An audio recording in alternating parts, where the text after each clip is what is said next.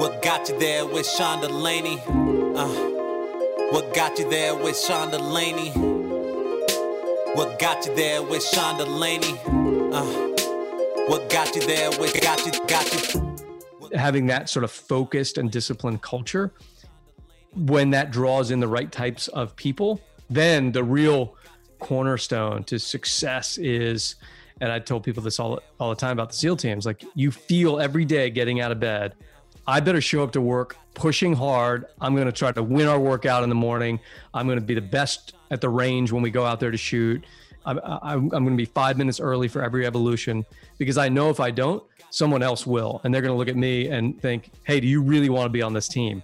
And when you have that level of positive intensity from everyone, you become far more than the sum of your parts, which is the ultimate magic to, to a great team. Sean talks with Chris Fussell, who spent 15 years on U.S. Navy SEAL teams and is a partner at the McChrystal Group Leadership Institute. He is the author of One Mission How Leaders Build a Team of Teams and co author of the New York Times bestseller, Team of Teams. Chris also served as aide de camp to Lieutenant General Stanley McChrystal during McChrystal's final year commanding a joint special operations task force fighting Al Qaeda around the globe. Since leaving active duty in 2012, Fussell has also served as a senior fellow for the National Security at New America, sits on the board of directors for the Navy SEAL Foundation, is a life member of the Council on Foreign Relations, and teaches at Yale University's Jackson Institute. If you want to know what it takes to lead and build teams, then this is the episode for you. This podcast is all about uncovering the lessons and wisdom high performers are using to better their life. And one of the most important elements of high performance is your sleep. That's why I'm thrilled to tell you about 8 Sleep. 8 Sleep is revolutionizing what a great night of sleep means. The Pod Pro by 8 Sleep is the most advanced solution on the market. And, and what it does is the Pod Pro has dynamic cooling and heating with biometric tracking so you know the exact amount and quality of the sleep you're getting. It comes in the form of both a mattress or a cover you can put on your existing mattress.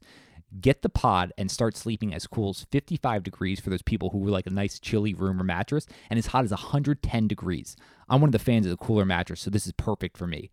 The temperature of the Pod Pro will adjust each side of the bed based on your sleep stages, biometrics, and bedroom temperature, reacting intelligently to create the optimal sleeping environment for you. So, what's the result of all this? 8 sleep users fall asleep 32% faster, reduce sleep interruptions by 40%, and get an overall more restful night of sleep. The Pod Pro by 8 Sleep is so popular, it's garnered the attention from CEOs, pro athletes, and overall high performers like yourself. Go to 8sleep.com forward slash Sean to check out the Pod Pro and save $150 at checkoff. That's 8sleep.com forward slash Sean.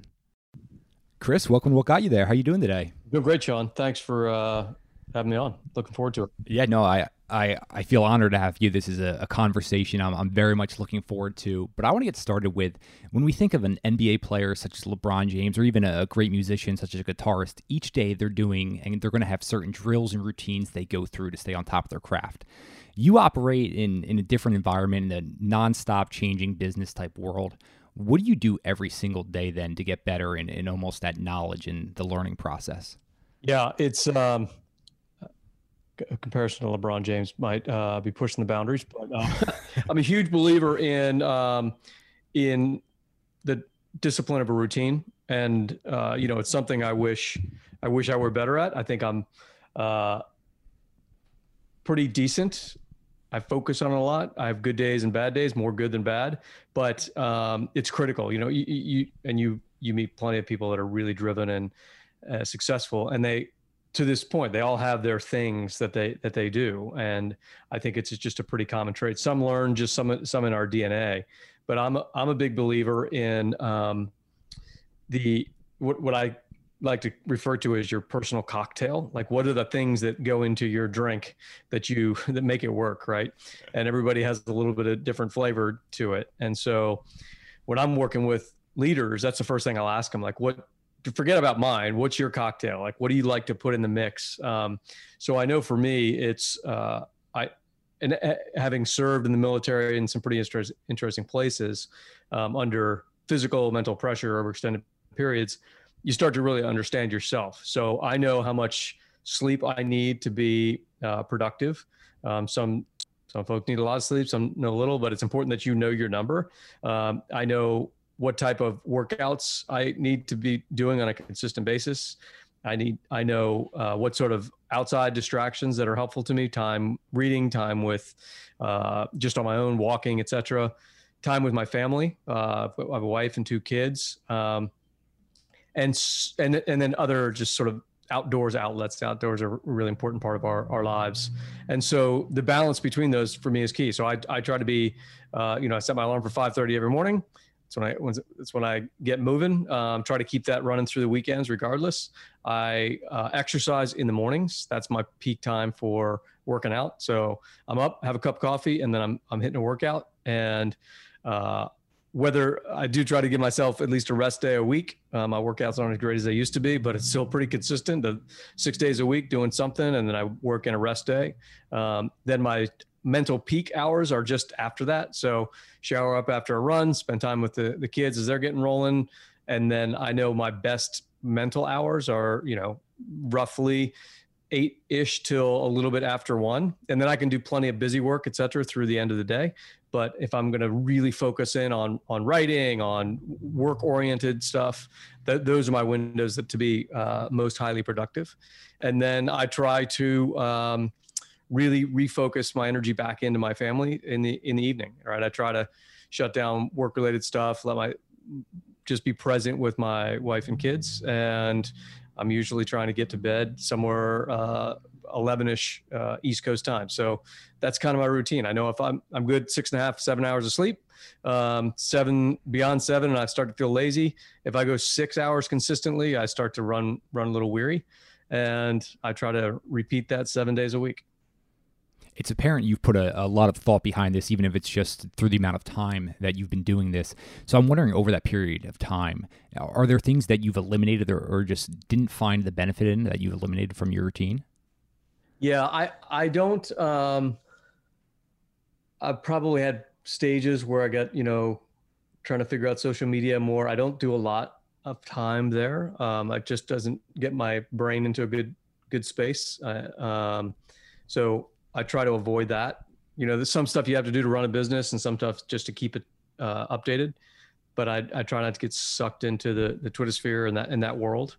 Um, as I've gotten older, I've been trying. I've tried to be very disciplined about um, my e- eating habits, what what I'm eating and when I'm eating it. Um, and so, you know, when I was a younger person in the SEAL teams, I could just kind of eat whatever whenever I wanted, and you knew you were going to maintain fitness and and uh, appropriate weight and all that stuff. And so now I'm much more disciplined about the type of food that goes in. Um, you know how you're feeding the machine, and uh, also try to drink a heck of a lot less than I did as a as a younger guy. you know, growing up in a military culture, that's just sort of part part of living. Um, but I really find that as you get older, especially, um, you know, you, you, my peak performance mentally is you know eight to one and then it happened with a hangover. So really try to look through it that lens. You know, one extra drink that equals a headache from eight to ten, and you just lost almost half of your performance for the next day.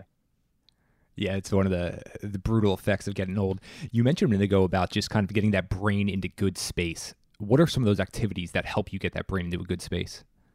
Yeah, for me, there's nothing better than um, than physical output, right? Um, which is why I found putting that you know that that good run, even if it's just a you know on a, on an off day, a nice walk to get your heart rate up and get some fresh air. Uh, but I, I, I really do prefer some sort of uh, exertion type workout. Although at 47, I have to be more disciplined about what those look like. Um, I find nothing better. Get get your heart rate up. Really get some some uh, endorphins flowing push yourself physically to the point where I always I always know I'm having a good workout if I'm not thinking about any anything else, right? Because you put yourself in a little bit of physical discomfort, so you're just thinking about the workout. Um, that plus endorphin plus you know elevated heart rate and oxygen throughput, and I'm really in a in a great mental place for the next couple hours early morning. Yeah, when you get yourself with that equation, you're certainly going to be operating at a higher level. You mentioned just some of the physical dis- discomforts, and I know with your past being a former wrestler and then, of course, being a Navy SEAL, you're also really familiar with teamwork. So I'm just curious, how important was the exposure to being part of a team at a really early age for you?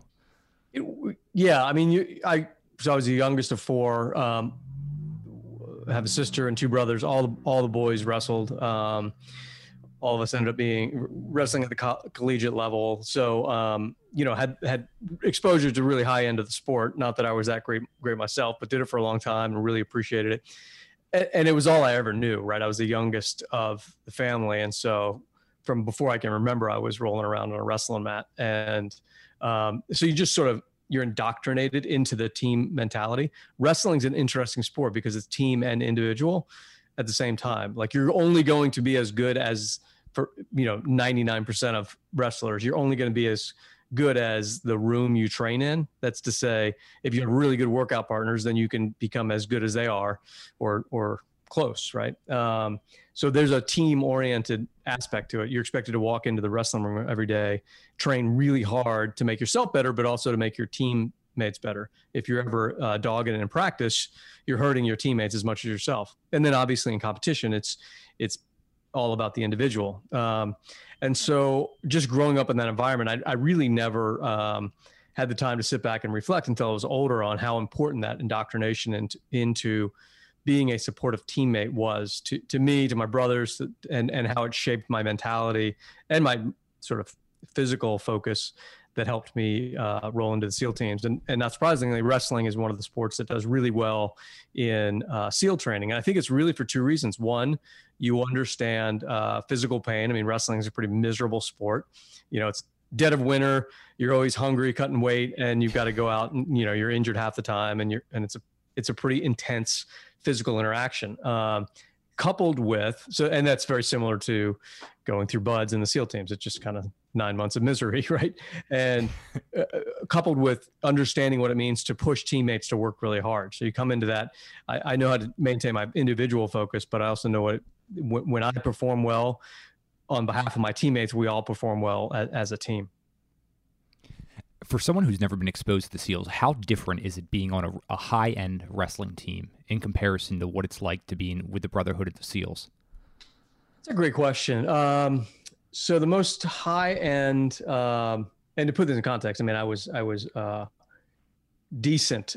I was a decent wrestler. I was not um, fantastic, world class by any, by any means, but I was able to wrestle on um, a Division One uh, college program, but the really the best program I was ever associated with. I did a postgraduate year between high school and college um, as a growth year at uh, a place called Blair Academy, which is a, a wrestling program up in uh, New Jersey. And the for 40 plus years, Blair Academy has had the number one wrestling program uh, in in the United States uh, at that level. And so that was the best group of uh, wrestlers, best coach, uh, best team oriented environment I ever was ever around. And there were, were, similarities, like the the intensity between that program um, and the way that team the teams our teammates interacted with each other was similar to what it was like being on uh, in a SEAL platoon, where everyone's hyper focused. Um, understood that the stakes were high. I mean, relatively speaking, it felt really high when you're a young wrestler trying to you know, compete for a national title. Um, and you felt like every day when you walked in the wrestling room, if you didn't bring your A game, which is you're not going to do that every day, that you were a going to get your you know teeth knocked in because um, somebody else was going to bring their A game, uh, but B that you were letting that down not just the team but the legacy of that team. That was such a uh, you know, for decades long, that, that, what that program at Blair Academy means to the wrestling community is pretty significant. So you felt like you were part of something uh, much bigger than yourself. That's the only pro wrestling program actually that ever felt like that that I was part of. Um, when you put on your your Blair wrestling warm ups, you were representing a legacy, right? And that uh, I, I mentored a young uh, sailor who just made it through SEAL BUD/S, basic selection for the SEAL SEAL teams. And I sent him a note and said, "Hey, when you get your trident, which doesn't happen immediately after you finish uh, the program, So you get your warfare insignia that, that all SEALs wear on their on their chest uh, for their uniform. Remember, that's not your trident. That that's part of a, a decades long community of practice, and you are being welcomed into that tribe, and you now represent uh, what that organization shows the world. Like you you live into that ethos and make it better, and know that every time you do something that weakens it, you not only weaken your own reputation, but you weaken what it stands for. Um, so, I think those those aspects are uh, there are a lot of similarities there. If you if you've been fortunate enough to be part of a high performance team, high performance culture, um, it's pretty unique to to step back and recognize that this is. Uh, this is I am part of a legacy. I'm standing on shoulders that have been around for decades, and it's my job to protect uh, and and further that reputation.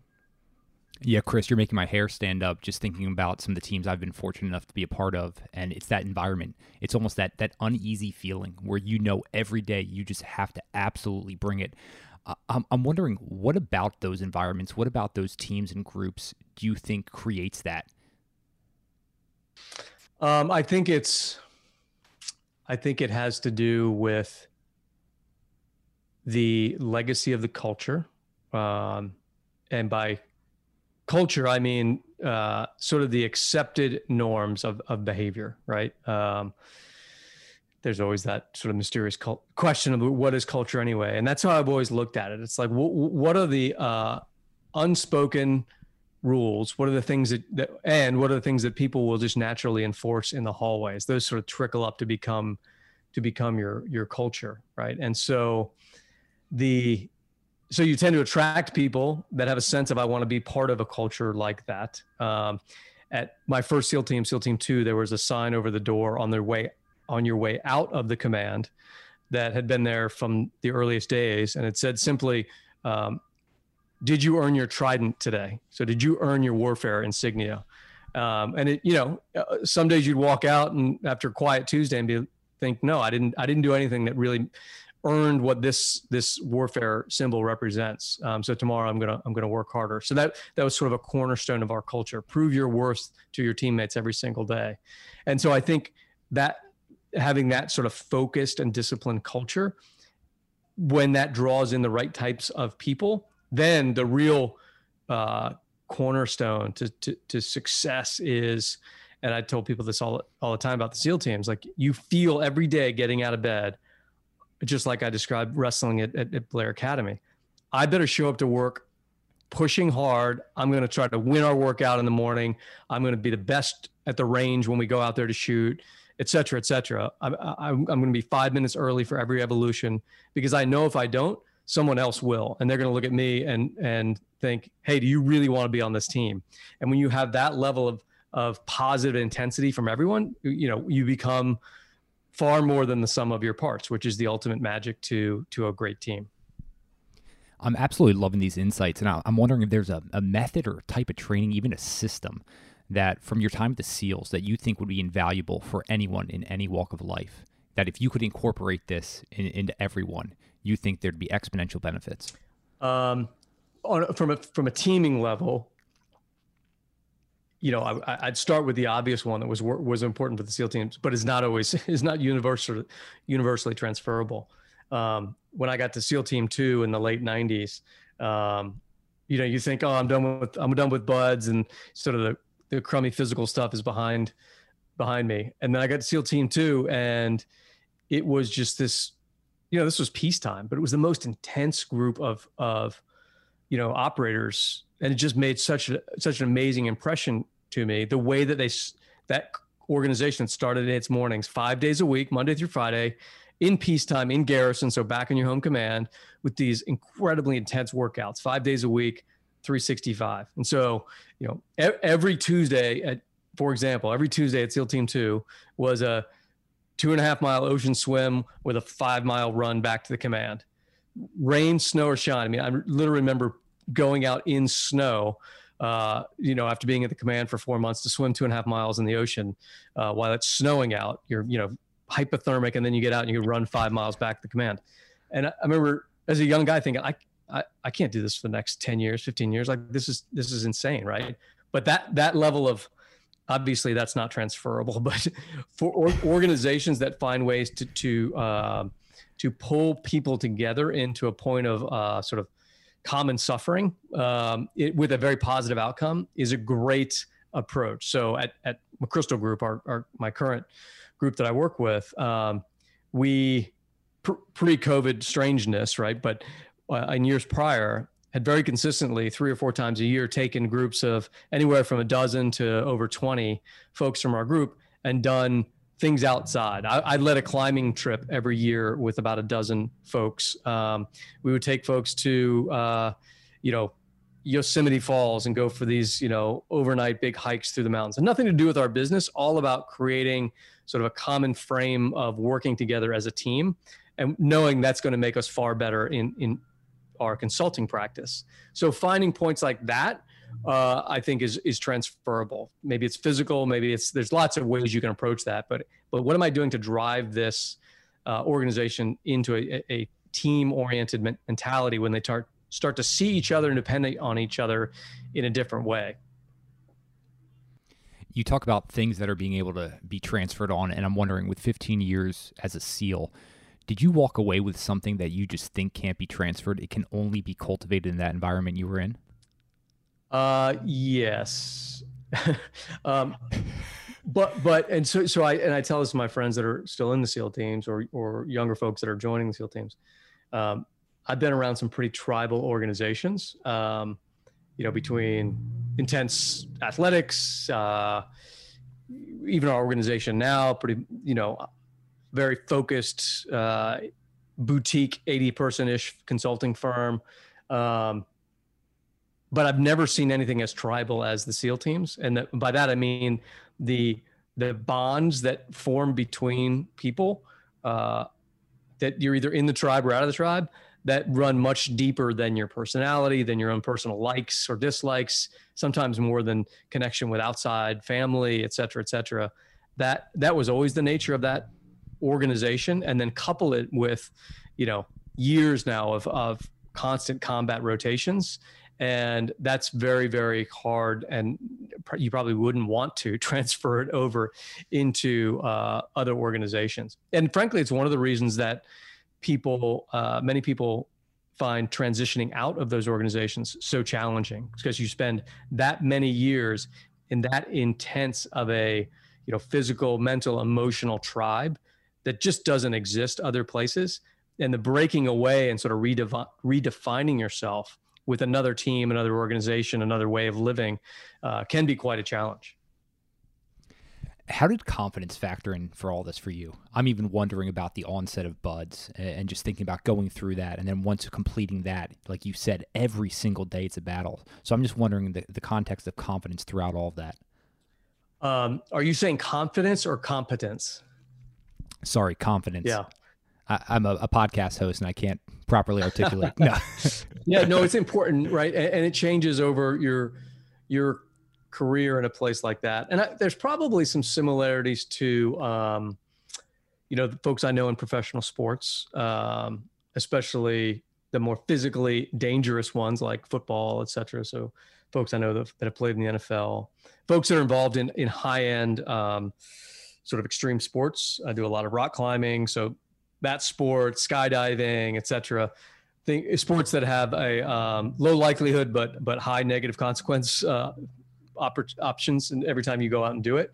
Um, there's there's similarities across the spectrum. I think there for how your confidence adjusts over your career, and so there's a there's a um, a real beauty in the naivete you have coming into a thing like uh, the SEAL teams, right? So your confidence going into BUD/S, the basic selection process, is physical and mental. Like you're thinking, I am, I won't quit, right? I don't know what this entails. I really don't know anything about the SEAL teams. I know I want to be associated with this brand. Everything I see about the people that are in this community represent the type of person I want to become. And so, the only thing I was confident in going going through BUD/S was um, I'm just I'm not going to quit. You know, maybe if my bone ends up sticking through the side of my leg, or um, you just something horrible happens and uh, I'm rolled out of training. Okay, but there's no way I'm going to quit.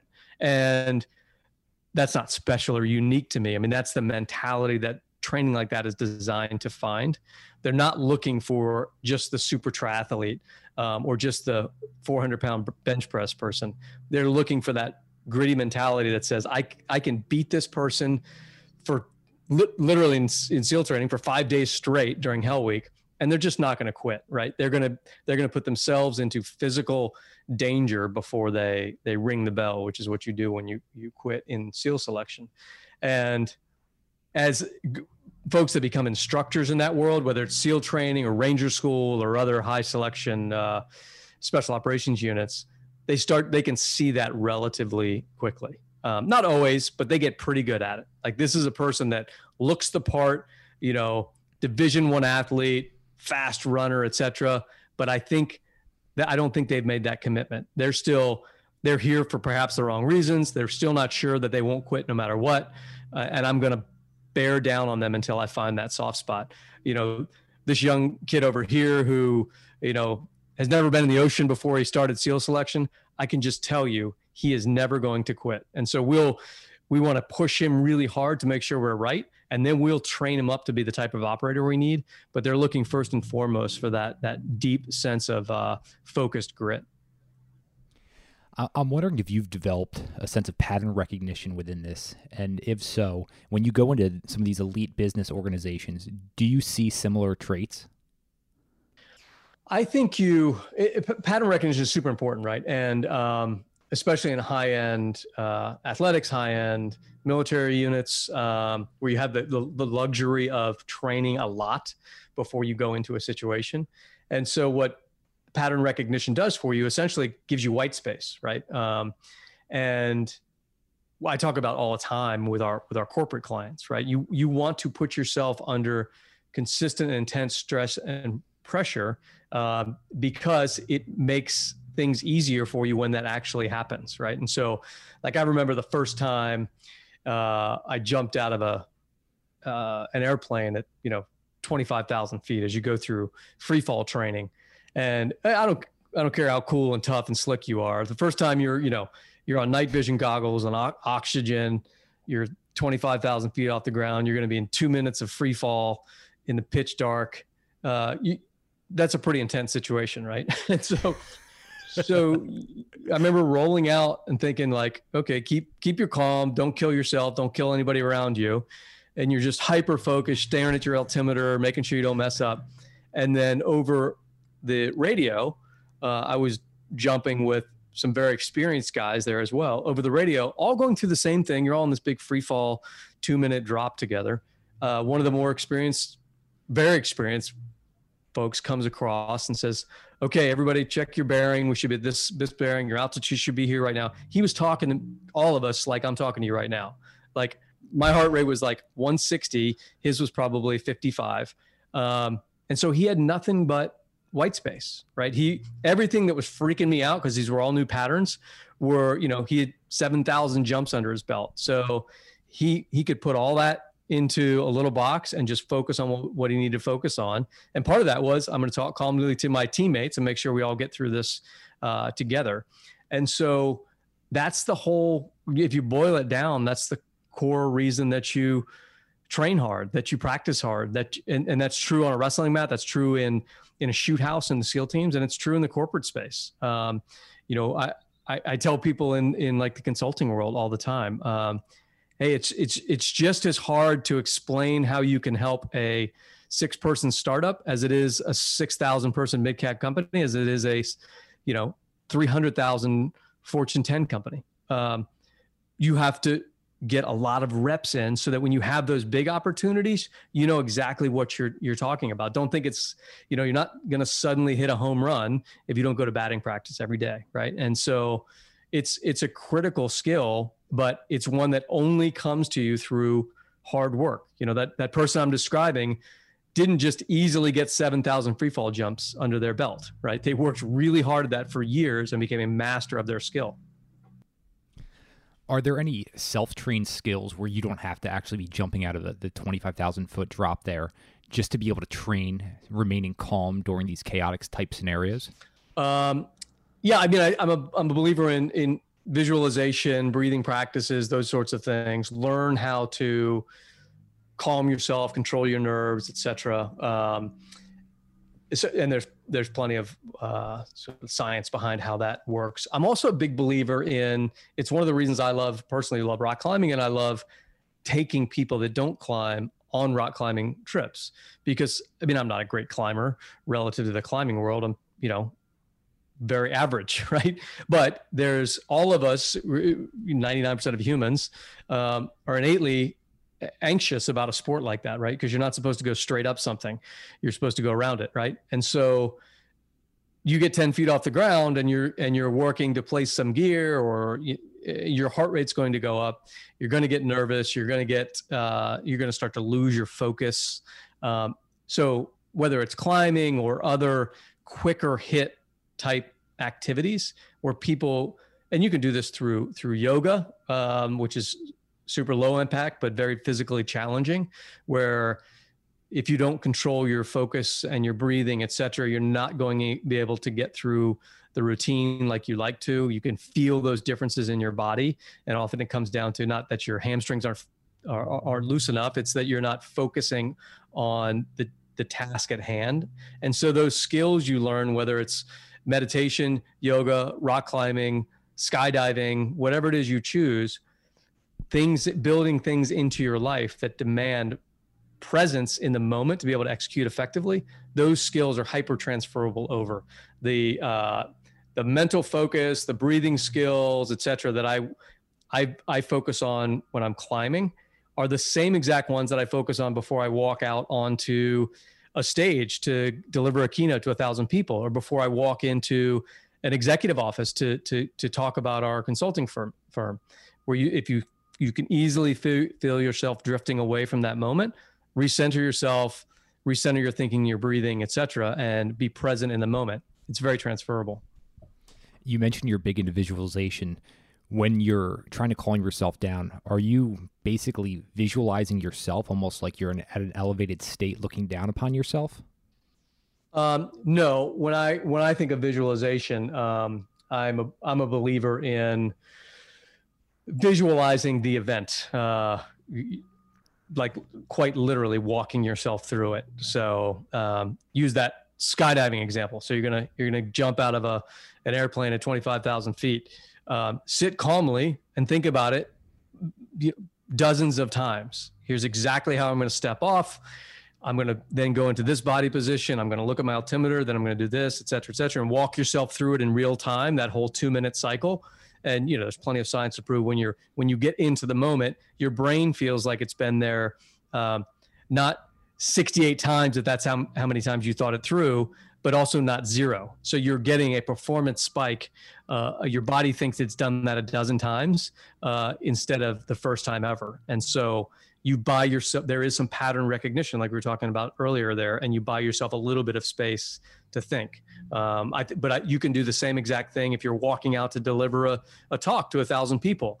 Uh, visualize okay i'm going to come up the stairs i'm going to turn i'm going to these are the first 10 words out of my mouth and if you can get yourself into that position with the with the audience everything else tends to for most speakers comes naturally on the backside right or, or for a big presentation etc so literally putting yourself in the moment and walking through it multiple times so your body and mind think I've been here before.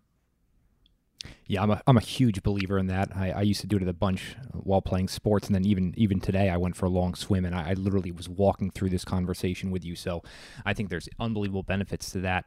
You you were mentioned some of the skills that are really easy to transfer over.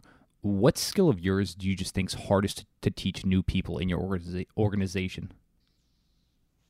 I, you know, this is this is one thing that the um, the SEAL teams is also sort of wrestled with in its selection model, um, because like any high end organ organizations that have the the, the luxury of hi- hiring very talented people, or uh, an organization like SEAL teams that naturally draws in a uniquely talented type of person. Um, roughly they're going to be smart enough. They went to the right school. They can run fast enough, et cetera. Fill in the blank, whatever the standards are.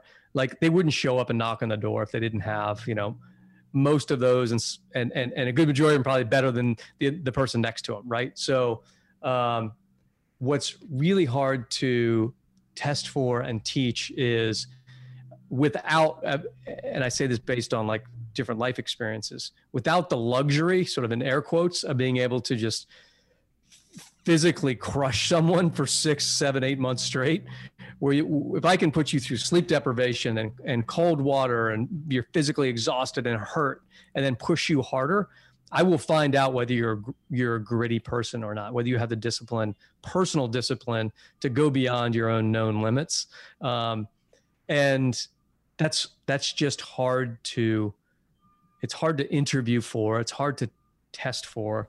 It, you just have to you wait for those moments where the pressure comes up, and then you then you highlight who you see quickly who has that and who doesn't. What I found on the outside uh, now outside of the military, it, in our cons- consulting firm, um, we've been very fortunate over the years to build a a culture of discipline. It's mostly not military folks, right? Um, you know, just a few of us that started the firm had that background. It's mostly just super talented, super disciplined uh, consultants, right? And we built this really interesting business and levels below where I sit in the organization over now nearly 10 years into it very much like I saw in the SEAL teams or a great athletic program, those that hold the code of the tribe, one of which is when it's time to work hard, you work hard, are the younger members of the firm or the those that were younger that now have been with us for six, seven, eight years who have taken on that as their re- responsibility to to make sure that we live into that that ethos, right? So I think things like that are only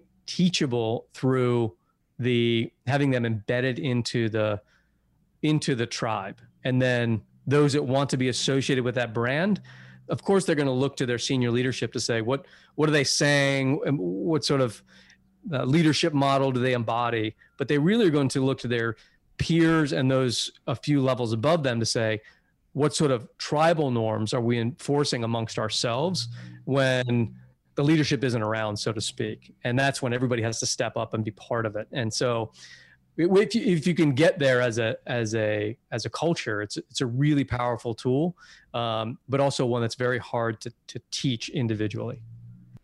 Yeah, I can attest to the job that you guys do there at the McChrystal Group. So I actually came by uh, last July. I was sitting down with Jeff Eggers, and the first person who opens the door for me is General McChrystal. And he he goes to spend the next 15 minutes with me, grabbing a cup of coffee. And it was the day that you guys were onboarding all of your new employees. And I'm sure he had five million other things to do, but it was just such a great example of him being present and showing what true leadership is. And you could see the trickle down effect with with everyone else in there.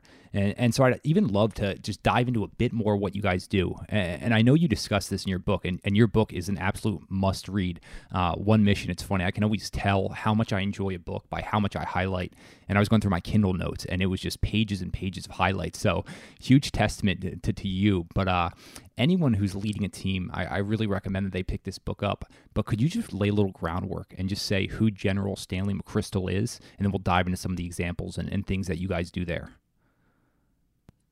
Yeah, so I had the unique experience um, to I was in the SEAL teams from '97 till 2012, and then I selected into um, the counterterrorism unit uh, bro- broadly speaking, this this uh, inter-military operational unit, Joint Special Operations Command, that Stan McChrystal oversaw from 2003 to 2008.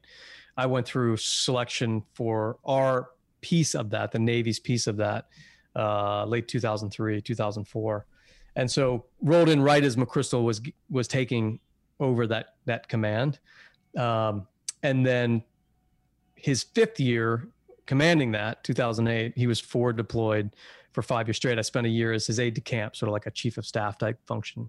So and now obviously in, in partners with him at, at the mcchrystal group which he founded when he retired in 2010 and so haven't been uniquely positioned to be many many rungs below his leadership at a tactical level um, sort of experiences firsthand firsthand the changes that he made inside of our our enterprise spending a year on the senior staff as his aide, just watching how he and the senior leaders were running this global enterprise in a totally different way than had ever been done before. And then now, over the last 10 years, being business partners. Um, what Stan is most known for, and the military history books already have and will continue to capture about his leadership was that at, at the right and critical time in our fight against global terrorism, at that point it was Al Qaeda, Taliban, now we have ISIS and these other these other permutations of global terrorists. What had changed in the years running up to September 11th was uh, the fact that the information age, so our, our ability to connect digitally with anybody around the world at light speed, had been adopted. That technology had been adopted by uh, terrorists, right? And so they were able to move from slow moving and very concentrated pockets because you had to lay you had to get people together and have secret meetings and you had to write an encrypted letter and move it around the world through couriers and they realized wow we can just connect digitally all around the world much faster. We can grow quicker et cetera. And they became a digitally enabled startup so to speak right? They had they had a really good marketing campaign. Their product was extremism and violence and that attracts a certain type of, of, buyer so to speak. And their membership was really interested in being part of that tribe. And they could communicate with anyone in the world at light speed right? And so by 2003 when mcchrystal took over the the part of the military that was specifically tasked with fighting terrorism around the world going after these terrorists he realized quickly I've taken over an organization that he was once part of as a younger officer that is designed to, to, to do these operations in very specific silos. We control information at the top and it cascades down through these verticals to the appropriate team on the ground. And then we give them their intelligence, their resources, and everything they'll need. They will go out and execute flawlessly one mission, a single operation, then they will they will come back to the mothership, so to speak. And for generations, we had been in that very linear mindset. We make decisions at the top, we give authorities to pe- troops at the ground, they go do one thing, and then they come home. Uh, and he recognized soon into his uh, his five years running this entire global command, the adversary we're fighting doesn't think like that anymore. Formerly, terrorists were isolated in time and space because they couldn't connect fast enough. So if you found them and you you went out and got them, you were going to slow the whole thing down. Now they were communicating through just internet technology that all, is all of our fingertips. And so one operation coming back into the mothership with new information couldn't you couldn't possibly move that way of thinking that very siloed top down structure fast enough to keep up with this global network. And at the core of it that's what the history books will write about stan mcchrystal. He was the first leader to recognize we've built a beautiful system that was very well designed for the 20th century and we're trying to make it applicable to an information age battle space. And it no matter how good you are at the job you can't move fast enough to keep up with this new type of adversary even though they're much less capable they, they never win in the moment they don't have the same training or funding et cetera et cetera we have all the comparative advantages but the one thing they can do is move as a network and networks are not easily defeated unless you start to adapt to some of their behaviors. And so he layered in on top of this big traditional methodology a, a networked system as well. And so you could operate both as a traditional siloed, very bureaucratic player, which in some ways was totally fine, like how you ran your supply chain or how you went through procurement processes, et cetera. And in other ways, you could operate as an absolutely decentralized network, much like the Al Qaeda threat. And in, that, in those examples, that small team could go out to that that operation on the ground and as soon as they found new information they could independently say ah now i'm going to go from this objective to that objective on the other side of baghdad without calling in for a bunch of permission without flying home and showing them what i found and so we were able to operate with with fluidity in one way and then centralized controls in another and that was the magic of what Stan brought to the military, to the counterterrorism space, and it's the foundation for the work we've been doing in industry for a decade now. Yeah, what what I love most about the book One Mission is just how applicable and how easy you make this to understand in a business context and what we all can do in our organizations, whether it be a, a small team in a startup or a multi thousand person organization. Uh, and, and the, the number of stories you have, even just some of the, the displays you have in the book, I just make it so clear and so concise. So I really did appreciate that. What about specifically, what are you guys doing at the McChrystal Group right now? I- am wondering when you go into an organization, what does that look like the first few days? Yeah, the, the, the most interesting uh, thing for the last 10 years has been thinking through like for, for me personally how do you how do you do this like how do you make how much of this was just in the dna of the people and the and the, and the situation we found ourselves in et cetera et cetera so it's sort of untangibles um, and how much of this is transferable. And it's been really um, a, a great surprise if i go back to 10 years ago when we really started this to recognize how much of it is transferable. And it's it's transferable for a few reasons. One because we're all we're all now facing the same problem right? Um, especially in the last three months during this global pandemic and all the social unrest uh, going on right now in the us and now spreading around the world. Uh, we all have fast moving very complex problems that we're trying to figure out right that was certainly true for us on the battlefield. Um, Al Qaeda wasn't a better terrorist organization. It was a terrorist organization that was interconnected. It could pass information faster than anyone had uh, previously. So, organizations around the world, even prior to the last few months, have been wrestling with that. We were built to be perfect in 1997, but now it's year 2020, and we just can't keep up, right? So, that's part of the transferability. Now, what we've done to refine how we bring that into organizations has been really interesting. The the McChrystal Group is essentially broken into three components, um, and we've we've learned this over the years. We have an analytics team, uh, we have a, an implementation team, and we have an academy. And so McChrystal Analytics is has a shadow of how we came to view networks. We had to understand the networked threats we were we were going after before we started taking action. Otherwise, you could just make the problem worse, right? So that sort of thinking, we believe, holds true in how organizations should understand themselves. You have an org chart on the wall. You have business unit heads, et cetera, et cetera. And that's your very knowable sort of top down vertical structure. But then there are also networks inside your building that make things happen, that slow things down, there are pockets of excellence that you don't you don't know exist. There are influencers that you know sit on the third floor. They're a mid-level person you never heard of, but they're the most important person to get this type of stuff done. So our analytics team goes in and and will spend the first part of most most of our gate engagements uh, in in a four to six week sprint essentially where they are using network mapping tools and uh, a survey analysis where they look at high performance teaming culture, levels of trust, levels of uh, alignment on strategy, those sorts of things that tend to exist uh, sort of a, in a natural state in a high performance small team. Levels of trust on a basketball court are pretty high, right? Otherwise, you're not going to be a very successful team. We look at those at scale. What are the what are the levels of trust inside this 20,000 person organization, and where do those where do those teaming norms map over to the level of uh, network connectivity. So these two teams are disconnected and they also have low levels of, of, trust for each other. Now you have a, real problem, right? So we spend our first six or eight weeks there.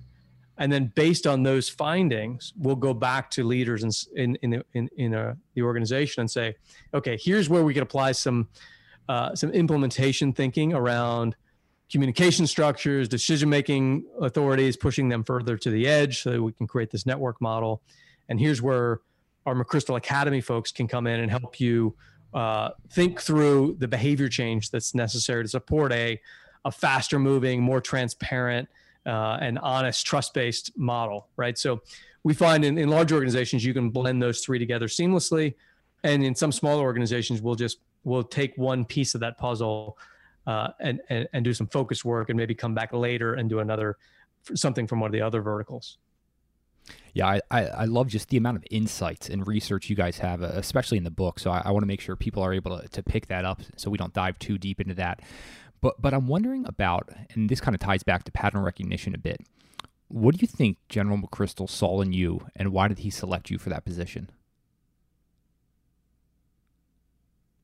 Yeah, it's a, probably because I was willing to do the job. Um, the, I don't, I, don't think it was uh, anything too special. Um, I mean, I, I, I say because I'm just, I was, you know, amongst a, a pool of incredibly talented people, and like most people in an organization like that, you're you're always pretty sure you're in the bottom quartile, um, which is the mark of a of an intense and competitive space um, that I think is a good thing. Um, that said, we've talked about it over the years, and um, I I think one thing that he appreciated at least was my I, I did have a real intellectual curiosity about um, about how he was he and his leaders were making things ma- making the organization so effective, right? So when I, I, I had to sit down and interview with him and some of his current staff for the position, and he asked, um, "Why would you want to do a job like this?" And I, you know, and the honest answer was, like most people from units like I came from, hey, sir, I'd, I'd never really set out to be an aide, right? I'd rather stay in the operational units. Um, that said, um, I know you need people like this on your staff, or you wouldn't be asking. So if I if that's what's helpful to the organization, count me in.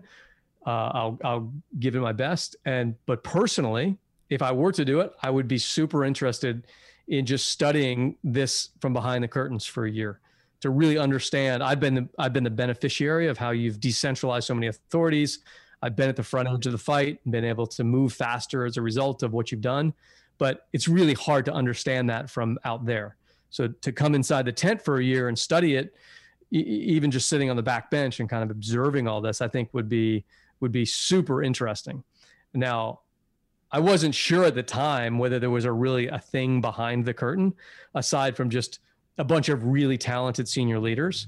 And so he just sort of I remember in the interview just said, "Oh, okay, that makes sense." And I didn't really know whether he thought I was ridiculous or not, but I realized in hindsight of course there was a thing like he had redesigned the way the organization functioned and made decisions etc and so he said in in in his reflection like i saw i saw on your part a genuine interest so i was almost inviting you in to to do your your your study of how it was all working and the knock on was you were gonna you were gonna do the aide stuff uh, as well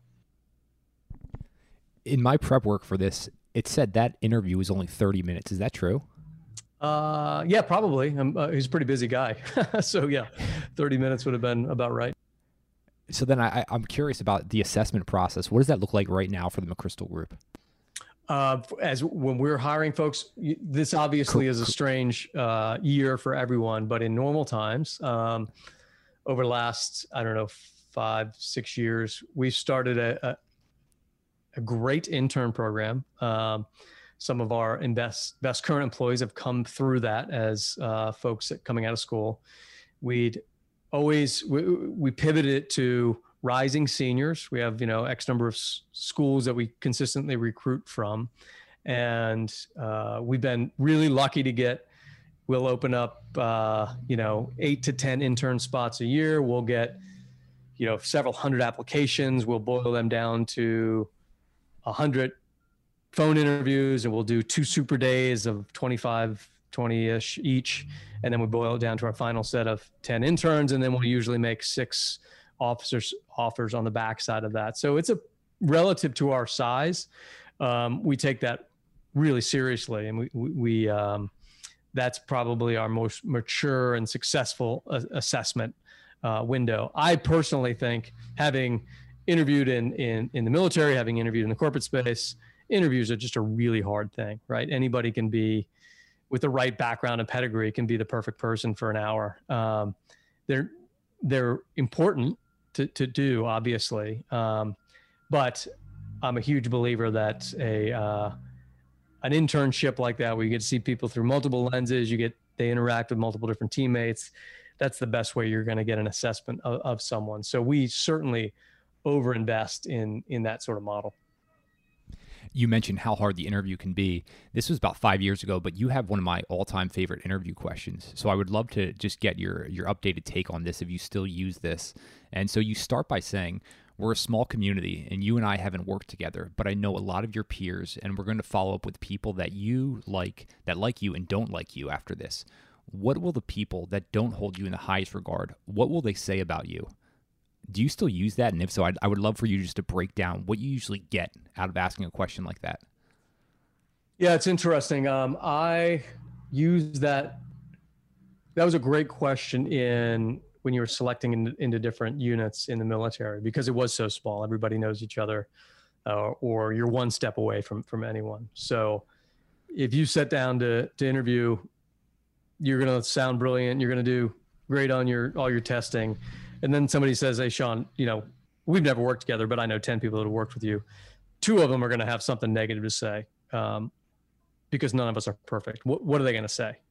and it's just a it was always a great way for them to self-reflect the worst answer was um, they're going to say i work too hard or whatever you know some silly canned thing the best answers were like um, yeah i i had a bad uh, month on deployment last time and here's why or you know some real raw, raw and honest honest moment i found that in my current world using that in sort of mentor discussions and relationships is is a much more effective tool. I think sometimes that's a bit of a it's hard to get past a canned not canned, but you know, sort of a pivot towards a rehearsed answer if you use that for for younger someone, you know, junior in college is interviewing for an internship or something like that. Um, that's sort of a, a meta level question. I think that's that can be hard at that age. It would have been for me for sure but um, we do a lot of we take mentoring very seriously in our in our firm and so i love going down that road with um, folks in our in our organization and I, I, like to ask them of that about me like here's what i think people would say about me right now as on on the negative side um, so i think it's a great it's a great tool for that that toolkit. Um, i actually now um, love the question because if you you know like i said we, we we're able to recruit a, a pretty high level performer from from great schools and they've got these amazing backgrounds et cetera. And and, and you know like any other um, high end consulting firm the type of folks they would they would want to draw in. And there's i don't i don't use it all the time but i think there's a great question where you can start to unpack the way someone thinks if you get so i might ask you it's like okay sean um, describe for me we, we take teams seriously. We take our organization very seriously. We take our helping our clients that are tend to be really high performing organizations take that very seriously. Describe the best organization or team you've ever been part of. And you might describe your fraternity, you might describe your wrestling team, you might describe uh, your your university, whatever the case may be and so I like to go back and forth a little bit there and say, find out kind of why you thought it was so good. Was it the people? Was it the rule book? Was it et cetera, et cetera? And then stopping and saying, okay, now if you could go back and redesign it, what are two or three, three things you would have done differently? And you get this really interesting insight into some people that are the constant, and this is what you really have to be as a consultant. You're that, that constant level of tinkering and dissatisfaction. How can I make this better? Um, even though it's already really, really effective. And some people will describe their, you know, wrestling at Blair Academy and be like, uh, I don't know. I just think it was perfect. I mean, it was best coach. We won the nationals. I don't, I wouldn't change anything. Right. Which is great. That means you're, you're an awesome performer to perform at that level, but you weren't staying up at night and going, if I could change one thing, it would be this. And then you see others that are like, oh, here's exactly what I would have changed about you know, the number one prep school wrestling program in the country, which is kind of a bold statement, right? but you could tell they're like, I've been waiting for somebody to ask me this question. This is the one thing we did wrong all the time, and here's how I would have changed it. And you get this this real, and I could care less what the answer is. I just want to know if is this is it? Do you think like this? Wow, I absolutely love that that new interview question. I'm I'm glad you brought that one up. You've mentioned so far in this interview, you just talked there a minute ago just about that that constant tinkering, and then also curiosity came out earlier. Uh, I'm wondering for you right now, at this stage where you are in your life, your career, what are you tinkering with the most? Where your curiosity is leading you to? Uh, it's a timely question because I think a lot of us are doing some deep, deep reflection right now with everything that's that's going on uh, in the world, and um, you know, I've had the unique privilege of spending um, years in pretty intense space battlefield consulting, etc. Um, while also um, having to keep your intellectual rigor up, right? Um, we didn't just figure out beat Al Qaeda through like helicopters and and and grit, right? You had to. It was an intellectual game as well. Consulting is an intellectual game. Teaching, I teach courses. That's an intellectual game, and so right now, I think we're all. I know, for me, it's like really diving into at a personal level, family level, etc. What what is what has gone wrong? What has gotten us to this point? Where how has the social fabric gotten this this week? um, so that it can be sparked uh, you know with a few different variables coming together. Um, and what can we do to fix that? What's our responsibility as individual citizens as fathers and, and, and mothers as family units as members of a community society etc where should we be putting our, our energy right now towards solving those sorts of problems? Um, i don't know what that answer will look like but i know for me and my wife and family we are thinking deeply about like how can we be better parts of this solution which i don't know what the solution will be but i know we have to be constantly looking for ways moving forward to be oriented towards something that will shore back up that that social fabric and and all the other problems that have led us to this this brink. Um, which is not a you know it's not a i have a nine year old and 11 year old we live in the middle of washington d.c which we we love. And i want to be i want my kids to see their parents as part of an active solution toward you know reshoring up what this country stands for um, in a very positive direction and set that example for them. Uh, so that's sort of where my my head is oriented right now yeah, you, you have a quote in your book that I absolutely love, and I would just love to get your take on it. So, that quote is Take accountability for your actions, develop and nurture a strong internal locus of control, in the military and in business, the most elite and effective teams I've seen or been part of are filled with individuals who take responsibility for their choices. Life is a series of decisions that you make and actions you take, not a series of things that happen to you. I'd love just for you to riff on that for a minute right now. Yeah. Um, the, uh, you've read my book more recently than I have, but um, but uh, but yeah. sorry, I've been ner- I've been nerding out on it for like the last week, uh, getting pumped for this conversation. I, so my apologies. I appreciate it. Um, I that uh, that thinking actually started for me. I have I'm fortunate to have a, a great family, and I'm very close with my my sister and her and her husband as well. They've got four great kids. Our families are tight, but her husband has been a friend, mentor, role model, etc. For, for for many years, as long as you know going back 20 years or more. and he um, came from a, a pretty unique background in as much as like just was a fine family, but like wasn't uh, didn't grow up with a silver spoon in his mouth um, or high expectations. wasn't sent to some fancy private school, etc. He was just sort of grinded away on his own. He ended up going to uh, Duke on a Duke University on a, an academic ride, UVA Medical School, um, became an ear, nose, throat surgeon completely self-starter. And I remember talking to him once years ago. I was I was in the military, but I was relatively young about sort of how how did you not end up go falling into the pitfalls that you know nine out of ten people or more than that in your circumstances your life circumstances would have fallen into and he he's not very self-absorbed or or reflective on these these sorts of things. So he doesn't take it to himself too seriously. He said i don't know. I think i realized at an early age that um, i would i would pay consequences for all my actions and they might be good consequences or bad but they were going to be completely up to me because i didn't have a safety net. So i just decided to make as many good choices as i could.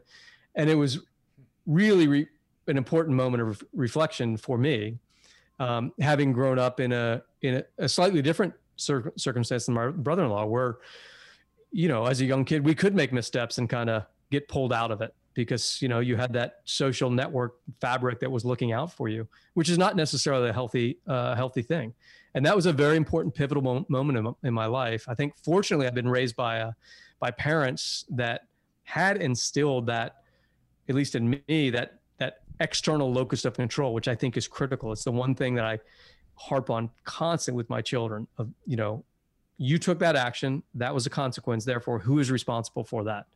Uh, whether it's a scraped knee or something happens at school, etc. And they know there's only one right answer. They're responsible for it, right? You you you're nine years old, but you chose to take an action. That was a consequence, and you will take responsibility for it. Um, and you're going to deal with the consequences, right? And so I don't think you can give a better gift to a kid than that that sense personally. Like you will make a series of decisions every single day of your life. All of them will have outcomes and you have to be responsible for dealing with those. They may be good, they may be bad.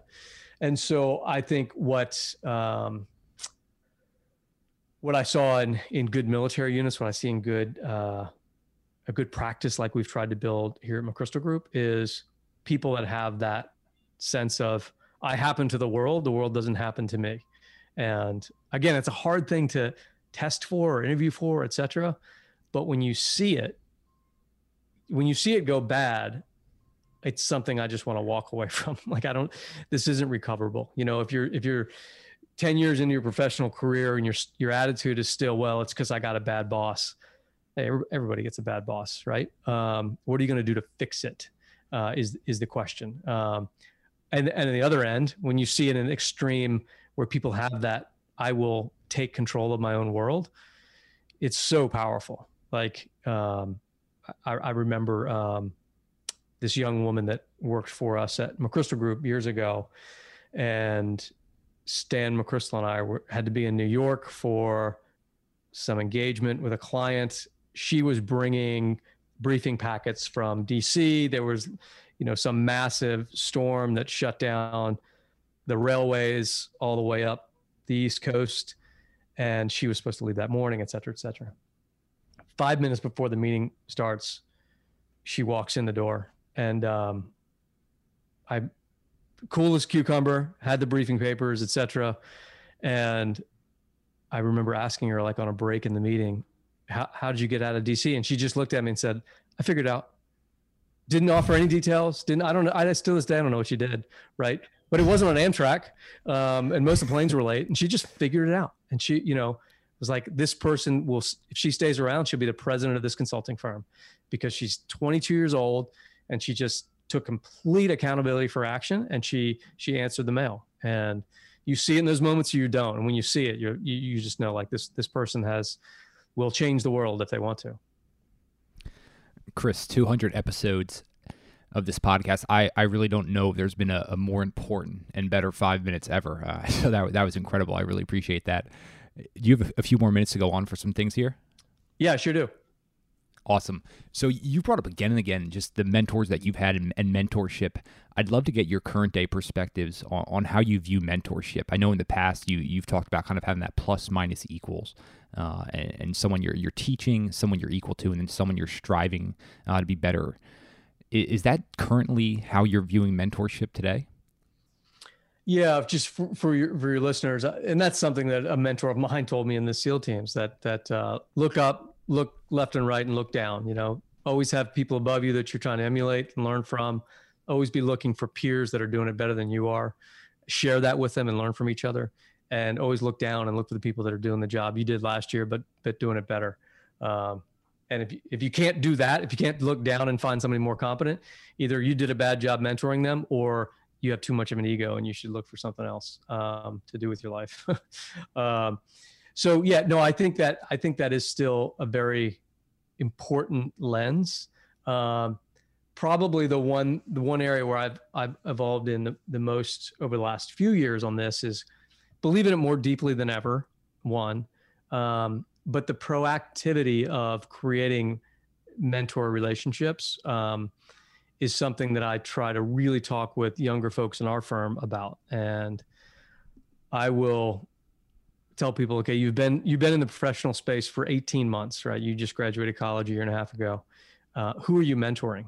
And they're thinking, I, am still figuring out how to like find an apartment in DC. Like, no, no, no. You, there's somebody at your university that can learn from you right now. There's an intern in our summer program that can learn from you right now. You are you are aging in dog years as soon as you start in the professional space. 18 months has gone by in a snap for you, but you are way more experienced and worldly and approachable to that senior at your university or to the you know the, the person that is on your old athletic program back at school or this new hire that just walked through the door. Seek them out and be their mentor. And maybe you know in in 18 months you'll be much more like near peers and then do it again go deeper again. Um, so keep looking for those relationships and paying it forward right? And i think if one thing's changed in my or evolved in my thinking it's that we all think that we should be doing that much later in life than i think is actually the case um, and I, I'll encourage, you know, 22, 23 year olds all the time to say, hey, you should be mentoring two or three people uh, all the time from here on out for the rest of your career. Do you have any good stories or examples of someone you've been mentoring that just really helped set them apart? That something they did, an action they took, where it really left a lasting impression on you? Um, y- yeah, but nothing I would take credit for. Um, I think a good um, you know, there's a, it's the difference between a, a, a sort of a mentor and a, and a, role model. I guess maybe would be the way to describe it. Um, you know, I don't, I, I, I don't want to be a role model for people, right? Because I, I think you, we're all our own unique and individual creatures, right? And here, here are the moral boundaries we should all live inside of. Um, the level of respect we should have for one another. Um, on the planet. Um, but aside from that, the way I've lived my life, the things I've done, like don't try to model yourself after that because we're just too uh, unique and different in, in countless ways. Um, so when you, if I was mentoring Sean, um, I would want to make that clear. Like, look, I'll tell you, I'm an open book. I'll tell you everything about me and my choices and the way that I've navigated things that have gotten me here. But don't learn from that in in in a way that you hope to repeat it. Um, learn from it and how it can apply to who you are as a, as a person. And so when I see, and, and I've been fortunate to be around some amazingly talented uh, folks throughout, throughout my career. Um, some of it, which I've been able to put myself in a mentor position, even if only for a brief, brief window. Um, but I can, I can tell you, for example, um, a person that I served with in, in, in the SEAL teams uh, was a few years younger than me, and so we we we served together in a few units. Um, and just based on seniority, I was in charge of this person, but but also kind of served as a mentor as he figured out it how to navigate the SEAL teams. Um, he got out, and I think we learned from each other. Probably, I think helped adjust the way he thought about being a leader. Um, when he was in the position I was in, running a SEAL platoon, he was much better than I was. I can maybe take a little bit of influence credit there. Um, and then he got out years before I did and went on into the banking world and now is, you know, makes millions of dollars and runs a big piece of a huge global bank, right? Um, that has nothing to do with me at all, right? Um, he is, maybe there was a window where uh, he was learning s- some things in our mentor mentee relationship that helped shape his thinking. He evolved into a better leader, maybe marginally better than he would have been had we not had that relationship. Uh, and it's, for me, super satisfying to see people that you've been in position with to, to then become your, your one of your peers that you're looking over to and saying i am now learning from this person as much or oftentimes more so than they they were learning from me you bring up such a great point there uh, in the distinction that each person is their own individual and, and you can pick certain things and, and develop your own self there but not trying to emulate exactly. I, I just love that point so i just wanted to hit on that again. I know we've got to wrap up here in a minute. I would love to know about your reading because I, I know you're widely read, and I, am wondering what resources over the years uh, have you continued to go back to? Um, yeah, so I get in these waves of of reading, um, but I'll get into a space and like so. Not surprisingly, given what's going on, I've read I don't know three tomes on pandemics uh, over the last few months and listened to I don't know, a dozen lectures or so around immunology, et cetera, et cetera. Um, so I tend to get into these spaces. That's how my, my brain works and I'll kind of soak it all up and then move on. Um, and I've sort of always been like that. I remember one summer when I was, I don't know, 13, I, I read every Kurt Vonnegut novel, uh, which is a bad idea because they all kind of interplay with each other and you get lost in it. So you can't remember what's going on at any given time. But um, went through a Stephen King phase, read everything by Stephen King that I could in like two years or whatever. I don't know. But um, so I think um, that pattern has always stuck with me. And I think, again, it depends on how your brain's wired. It's always been a really effective one for me to get kind of deeply immersed in stuff. Um, but for texts that I've gone back to over the years, um, I studied philosophy in college. And so I think there are certain bits there all the way back to like the ancients. And I was, you know, real philosophers are, are just of sort of brilliant people all around. Like they're mathematicians and scientists, et cetera, all kind of bundled into one. Um, the beauty of studying philosophy was I realized I wasn't that smart, um, but knew it, knew enough to say there, there's there's we have been asking the same questions for you know since there is there have been smart people writing things down, and so going back and uh, revisiting texts. Uh, by the classics uh, Aurelius, Plato, Socrates' writings, thinkings, etc. You know, um, not to grandstand, and you, I'm good enough to get through like a page of something like that before I have to stop. But if I've been consistent about one thing since I graduated college, it's been going back and visiting some of the some of the thinking and writing of of the ancients, and that was just going to put in my DNA from what I studied in in school. I know you've hit on a few biographies uh, in, in, past interviews. Any ones that you've really enjoyed over the years? Um, yeah, the ones that probably have stuck with me the most, not surprisingly, have been um, military leaders.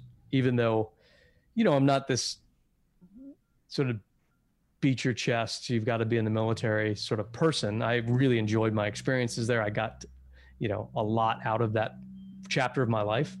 But um, so I, I can connect with a military biography. I think what's special about military biography, biographies, honestly, is that they're the more senior folks, their lives are so recorded so that the biographies can be incredibly precise. You know, think of relative to their time, what we knew about, um, you know, a, a Grant or an Eisenhower or sort of fill in the blank. Um, now we're all like digitally fingerprinted and we know where you were every minute of every day. Um, and so that's much more common if you wanted to take the effort and go back and kind of figure stuff out about somebody. But it, what's unique about, you know, Eisenhower is just given the intensity and, and positions he was in for so many years from being a, you know, a, a senior-ish officer serving under MacArthur all the way to running the European theater to being president, very unique to his times and his peer group we sort of have a, a really accurate record of where he was day by day, if not minute by minute at some points. So you can write these incredibly rich, rich in context uh, biographies. And so I've always really enjoyed those. And w- one of the things, so Stan McChrystal and I have been teaching a, a, a leadership seminar together for, for years um, outside of our consulting practice. And one of the points we always make to our students is don't when you think of when you read the biography or you think of the great person in history don't remember him or her like the statue right? Try the reason you read a biography in my opinion is to try to put yourself into their headspace. These are real people. Try to which is why it's important if you want to really understand a leader you have to read left and right. You have to read outside of that single biography about the times the history what was what were living conditions like? What was the economy like? The things that a biographer might might not necessarily dive have the space to dive deeply into so that you can put yourself in their shoes and try to think through the lens of this was a normal-ish person right? And every day back to our earlier discussion they were making decisions about what they were going to do who they wanted to be how they were going to treat their family and friends etc and what what we always encourage the takeaway there should be anyone around this table could be the next Eisenhower, the next Lincoln. There's nothing saying that won't happen. Um, so don't think that because there's a statue of Lincoln that on the the night he was killed, he thought of himself as that leader. You know, and, and I love that using that example because if you really put yourself in President Lincoln's position, imagine that moment, the night he was killed. So, you know, they decide to go down to the theater. Um, the the country is in complete disarray. It's unknown whether it will really come back together. He has the lives of thousands of people resting on his soul. His wife has gone through major bouts of mental illness. He's lost a child and then he gets shot, right? Do you think he thought of himself as this heroic figure um, with a, with a massive statue at the center of our, our, our nation's capital on that night? Probably not. He was probably exhausted and thinking, what the heck am I doing right now? And that's that's what that's why I love reading biographies like that, where you can really put yourself in the shoes of those leaders and say, Am I going to make the decisions every day that it takes to become someone that can dr- drive change when 99 times out of 100 it will be easier to take the easy road right? And those leaders consistently say no i need to do the next hard thing because that's where the real change can come from.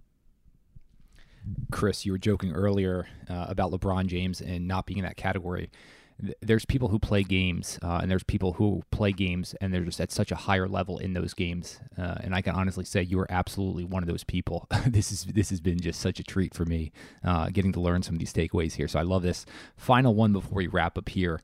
If you were sitting down to interview anyone in the world dead or alive that's that's not a family member or someone you just want to sit down with again who would that be for you? Huh. It's an interesting question um, I would I would answer this differently on any given day, right? because there's just countless countless folks that it would be fascinating to sit down and, and, and talk with. Um, I think given and I'm going to put aside the current sort of social unrest and everything going on. Prior to that, my life has been so immersed in and and knock on effect from the events of 9-11 et cetera et cetera that honestly i would probably pick one of the critical figures that led to that decades long series of events that got us to 9-11 that got us to where we are are now. And that could be someone from the original sort of pan Arab state leadership um, that really had a, a mindset of that, that ended up being sort of a false bill of goods and really getting inside their head saying, is, is this just a personal personal goal? Are you, or, or do you think this can really work? Or someone from the, the terrorist side, like uh, Zawahiri, who is by all accounts still alive, so I may not fit your category, but sort of the original thinker on the Egyptian side of, of the Al Qaeda uh, terror networks and saying, is this what you thought would happen? Like it would be really interesting for me to try to get inside their head. So, you know, some of the smart original founders in that space and trying to map their desired end state versus what has actually unfolded as as a result. But ask me tomorrow and I'm sure I'd have a totally different answer. Yeah, no, Chris, there, there's too much good stuff here. I, I really hope that we can sit down at some point uh, in person and do a round two here. Uh, but in closing here, of course, we're going to have everything linked up to the McChrystal Group, uh, to the book One Mission. Anywhere else you think the listeners sh- would be interested or they should go to stay connected with you? Um, yeah, I'm at Fussell Chris on on Twitter. I'm not a big uh, not a big uh, social media person, or um, yeah, our website's probably the best uh, the best place. Or people can ping me on LinkedIn. We we we distribute a lot of stuff through our LinkedIn accounts. Great. We're going to have all that linked up. But once again, Chris Fussell, I, I truly mean this. You've been impactful uh, as someone for me to learn from throughout the years. And I just really do appreciate and uh, thank you for this conversation. No, thank you. Great, great discussion. Awesome questions. So good luck with everything. And, and let me know if I can be helpful. You guys made it to the end of another episode of What Got You There. I hope you guys enjoyed it. I really do appreciate you taking the time to listen all the way through If you found value in this, the best way you can support the show is giving us a review, rating it, sharing it with your friends, and also sharing on social. I can't tell you how much I appreciate it. Looking forward to you guys listening to another episode.